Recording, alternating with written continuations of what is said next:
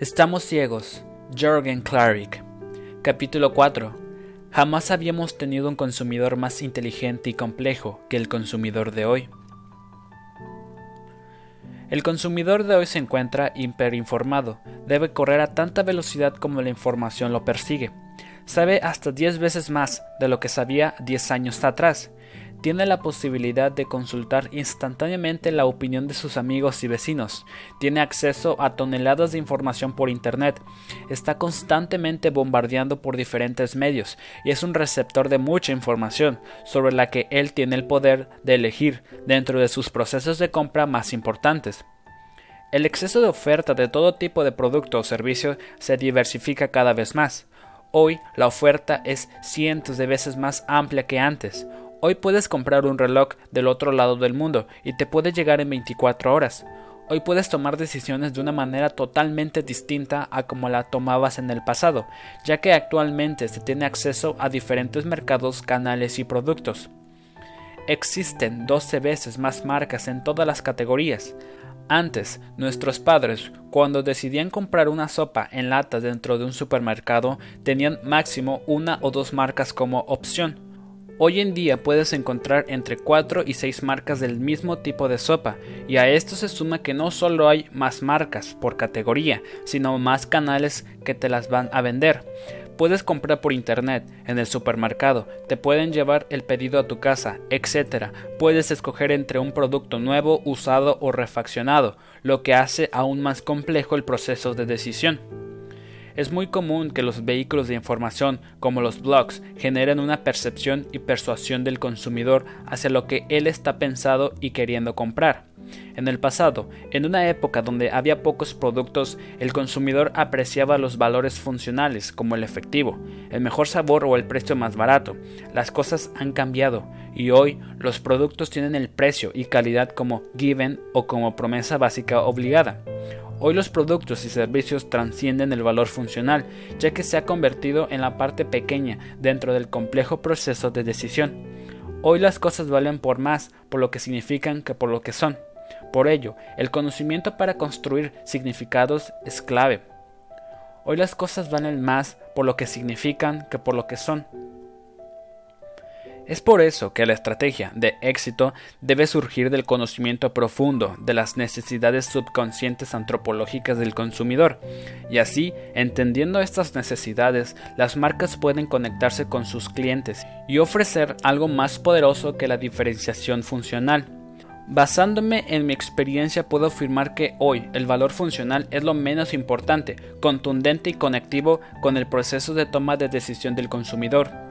Si algo caracteriza al consumidor de hoy es su capacidad de convertirse en varios y diferentes consumidores en solo un año. En solo 12 meses una persona puede convertirse en dos o tres consumidores distintos, con motivadores y, satisfactores diferentes. Por esto es que los mercadólogos, para leer al consumidor complejo, requieren de herramientas más sofisticadas y profundas para poder descifrarlo. Los países emergentes son las nuevas minas a explotar, pero para llegarles requiere entender cómo piensan, cómo se proyectan y cómo viven. El consumidor de ayer toma sus decisiones de manera más simple, basándose en un solo canal, el más común, que en el pasado era el canal de retail y con suerte existían dos o tres marcas. Hoy el consumidor tiene diversos canales para escoger y debate si comprar su producto vía web, en una tienda común o en un outlet. El consumidor de hoy se encuentra bombardeado y afectado por esa gran ola de oferta. Lo malo es que cada día tiene menos poder adquisitivo, es decir, que la demanda es más baja. En conclusión, hay menor demanda por persona y un incremento de la oferta. Eso complica el panorama y por eso hoy los países emergentes son tan seductores para las grandes empresas, ya que se han convertido en un excelente negocio, porque el poder adquisitivo sube rápidamente y la oferta es muy básica en sus primeros años. Así es como se convierten en las nuevas minas para explotar. Si el intenso estímulo de la emoción, las construcciones racionales caen y se desintegran. En el proceso de conquistar un país emergente nace un nuevo problema, la diferencia cultural y las necesidades diferentes. Es allí donde se ha creado la gran oportunidad para todas esas empresas que están dispuestas a invertir tiempo, conocimiento y esfuerzo para adaptarse rápidamente y poder tener una oferta funcional, emocional y simbólica acorde a su nuevo consumidor. Cuando se enfrentan a un mercado emergente, van a competir contra los productos locales que han estado allí toda la vida. Seguramente lo han hecho con productos de calidad inferior y con un marketing más arcaico, pero por ser locales conocen todos los tejidos culturales y operativos. La competencia será dura y solamente ganará el que se adapte más rápido a las necesidades del consumidor y llegue más rápido a él con una mejor propuesta, no solo funcional, sino simbólica. Algunas situaciones mediáticas que he descubierto en esta puja de locales versus extranjeros en medio de un crecimiento exponencial de mercado con poder adquisitivo en los países emergentes. El local cree que el consumidor nacional es fiel a la marca local, pero no lo es y cada día que pasa lo será menos. Está lleno de sed de conocer a los chicos nuevos del barrio, de descubrir lo desconocido, lo nuevo, lo extranjero. Lo local decide cambiar y modernizarse rápidamente, pero jamás tendrá el tiempo necesario para poder innovar y evolucionar antes de que llegue la oferta extranjera. El local lleva años copiando a los líderes internacionales, pero cuando llega el producto original se evidencia la copia y se genera un efecto de frustración altísimo. En ese momento el consumidor cobra bien caro el engaño. Los productores locales se tratan de proteger en sistemas y, leyes locales, sin embargo, los grandes grupos llegan con excelentes plataformas de cabildeo y grandes presupuestos para modificarlas a su favor en pocos meses. El ofertante local cree conocer perfecto su mercado por haber estado junto a él por años. Sin embargo, en todo país que se vuelve emergente, la cultura y la demanda se modifican drásticamente cada dos años, pues se trata de un país bebé, con consumidores bebés que cambian gran parte de su estructura de valores e ideales y por consecuencia cambian su pensamiento de compra en periodos de 2 a 6 años. La oferta internacional se vanagloria de ser exitosa con su producto en varios países y supone que se quedará así, pero cuando aterriza en el nuevo país emergente se estrella con que tiene un producto off-code de la cultura y la necesidad local.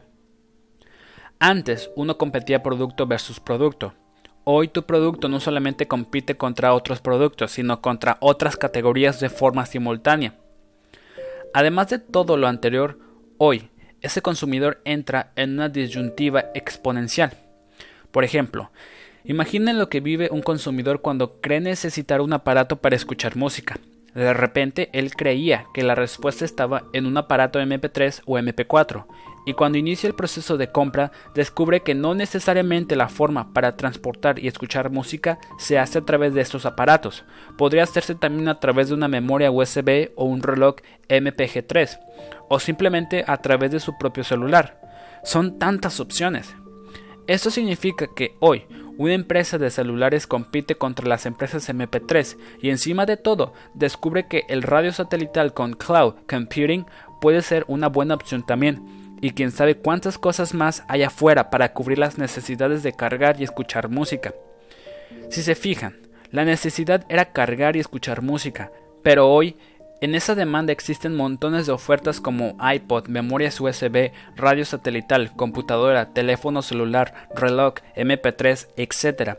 Todas estas tecnologías te ofrecen lo mismo, de diferente forma. En el tema de las grandes superficies, un supermercado compite de forma frontal con una tienda departamental. Hace 20 años era casi imposible pensar que un Maxi, Sears y un JC Penney tuvieran que competir contra una Target. Simplemente eran canales completamente diferentes. Hoy, el enemigo de Maxi, Sears y JC Penney es un shopping cart en la web y un supermercado, no una tienda departamental. No es casual que J.C. Penney haya contratado a Ron Johnson, el genio de trade y retail de Target y Apple, para renovarse. En la actualidad, el consumidor tiene un doctorado en compras. Es fácil aprender si no son los amigos los que enseñan. Son los blogs y todos los portales que están llenos de información valiosa. El consumidor corre más rápido, piensa más rápido, es más inteligente y nosotros debemos empatar esa velocidad y adelantarnos a él para tener la capacidad de codificarlo y poder ofertar y conectarlo con lo que nosotros queremos venderle. Hoy, la segmentación del consumidor es multidimensional y cambiante. Cada día nace una tribu urbana diferente con necesidades diferentes. Hace tan solo 10 años no existía una multimicro segmentación de grupos de consumidores, donde hubiera dos o tres tipologías. Hoy podemos encontrar entre 12 y 18 tipologías en solamente el target de los jóvenes. Dime qué música escuchas y yo te diré qué compras. Además, dentro de un solo grupo hay muchos subgrupos y todos procesan de manera distinta la forma de pensar, vivir, vestir e interactuar. Por ejemplo, géneros musicales, los hay todos, y esto es algo clave de entender, porque como dije en la cita anterior, dime qué escuchas y yo te diré qué compras. Es allí donde las marcas deben ser muy competitivas, ya que independientemente de que seas una marca de nicho o no, debes tener la capacidad de entender todas esas mentes para comprender el subconsciente colectivo. Es allí donde se encuentra la gran oportunidad. Si manejas una empresa pequeña que se ve obligada a venderla a los nichos, debes ser sumamente rápido, sensible y conocedor para conquistarlos.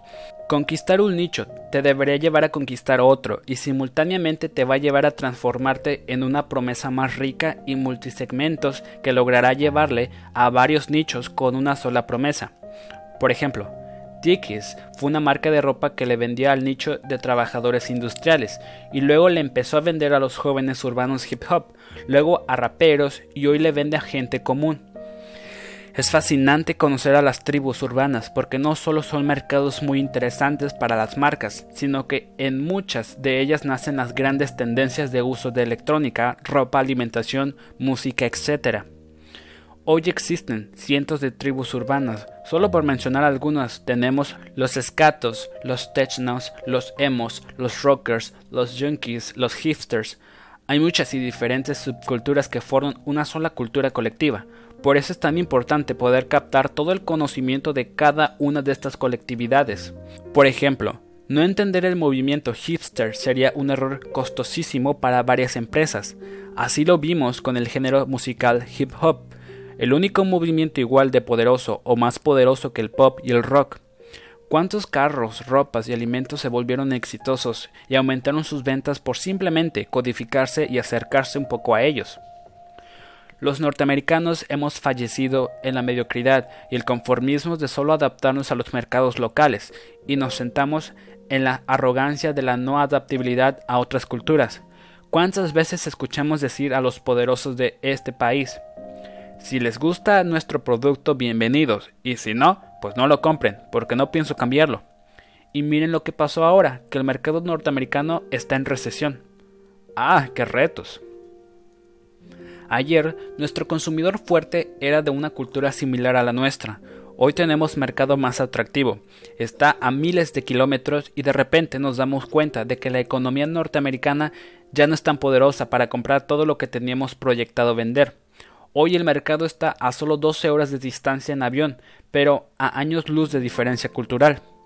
Hoy, si no sabes cómo comen, cómo viven, con qué sueñan los consumidores, no podrás adaptarte y vender tus productos. A veces algunos mercadólogos piensan que con un par de viajes que hagan pueden aprender, pero no. Esas culturas son tu consumidor potencial y tú eres tan lejano a sus necesidades que no puedes ignorarlas. IKEA una marca sueca vende los mismos muebles o estilos de vida a los rusos, suecos, norteamericanos y chinos. Hay que tener mucho poder y grandeza para transformar la vida de vivir de una parte de los habitantes de un país. Sin embargo, hasta marcas tan gloriosas como Apple aún no han podido llegar a impactar como predijeron en culturas como la japonesa o la colombiana, especialmente con su teléfono iPhone. O el caso de la marca Diesel, que tiene tan poco éxito con sus tiendas en un país tan grande y poblado como Brasil. Claro, que también existen ejemplos positivos como los coreanos y japoneses, que han demostrado ser tan hábiles para cruzar fronteras y culturas, que le han vendido a Estados Unidos millones de carros, refrigeradores y televisores con un liderazgo absoluto. Tenemos un consumidor inteligente que corre cada vez más rápido, que es más brillante, que sabe más, y nosotros seguimos estudiándolo y cazándolo con armas antiguas. Hoy, la fiera es más veloz e inteligente, pero seguimos cazando con lanzas antiguas e ineficaces. Esta es la inspiración para haber creado una metodología que tenga la capacidad de correr e interpretar todas las culturas. Es decir, entender a, alguien que no solamente es diferente a nosotros, sino que está buscando algo totalmente diferente que nosotros.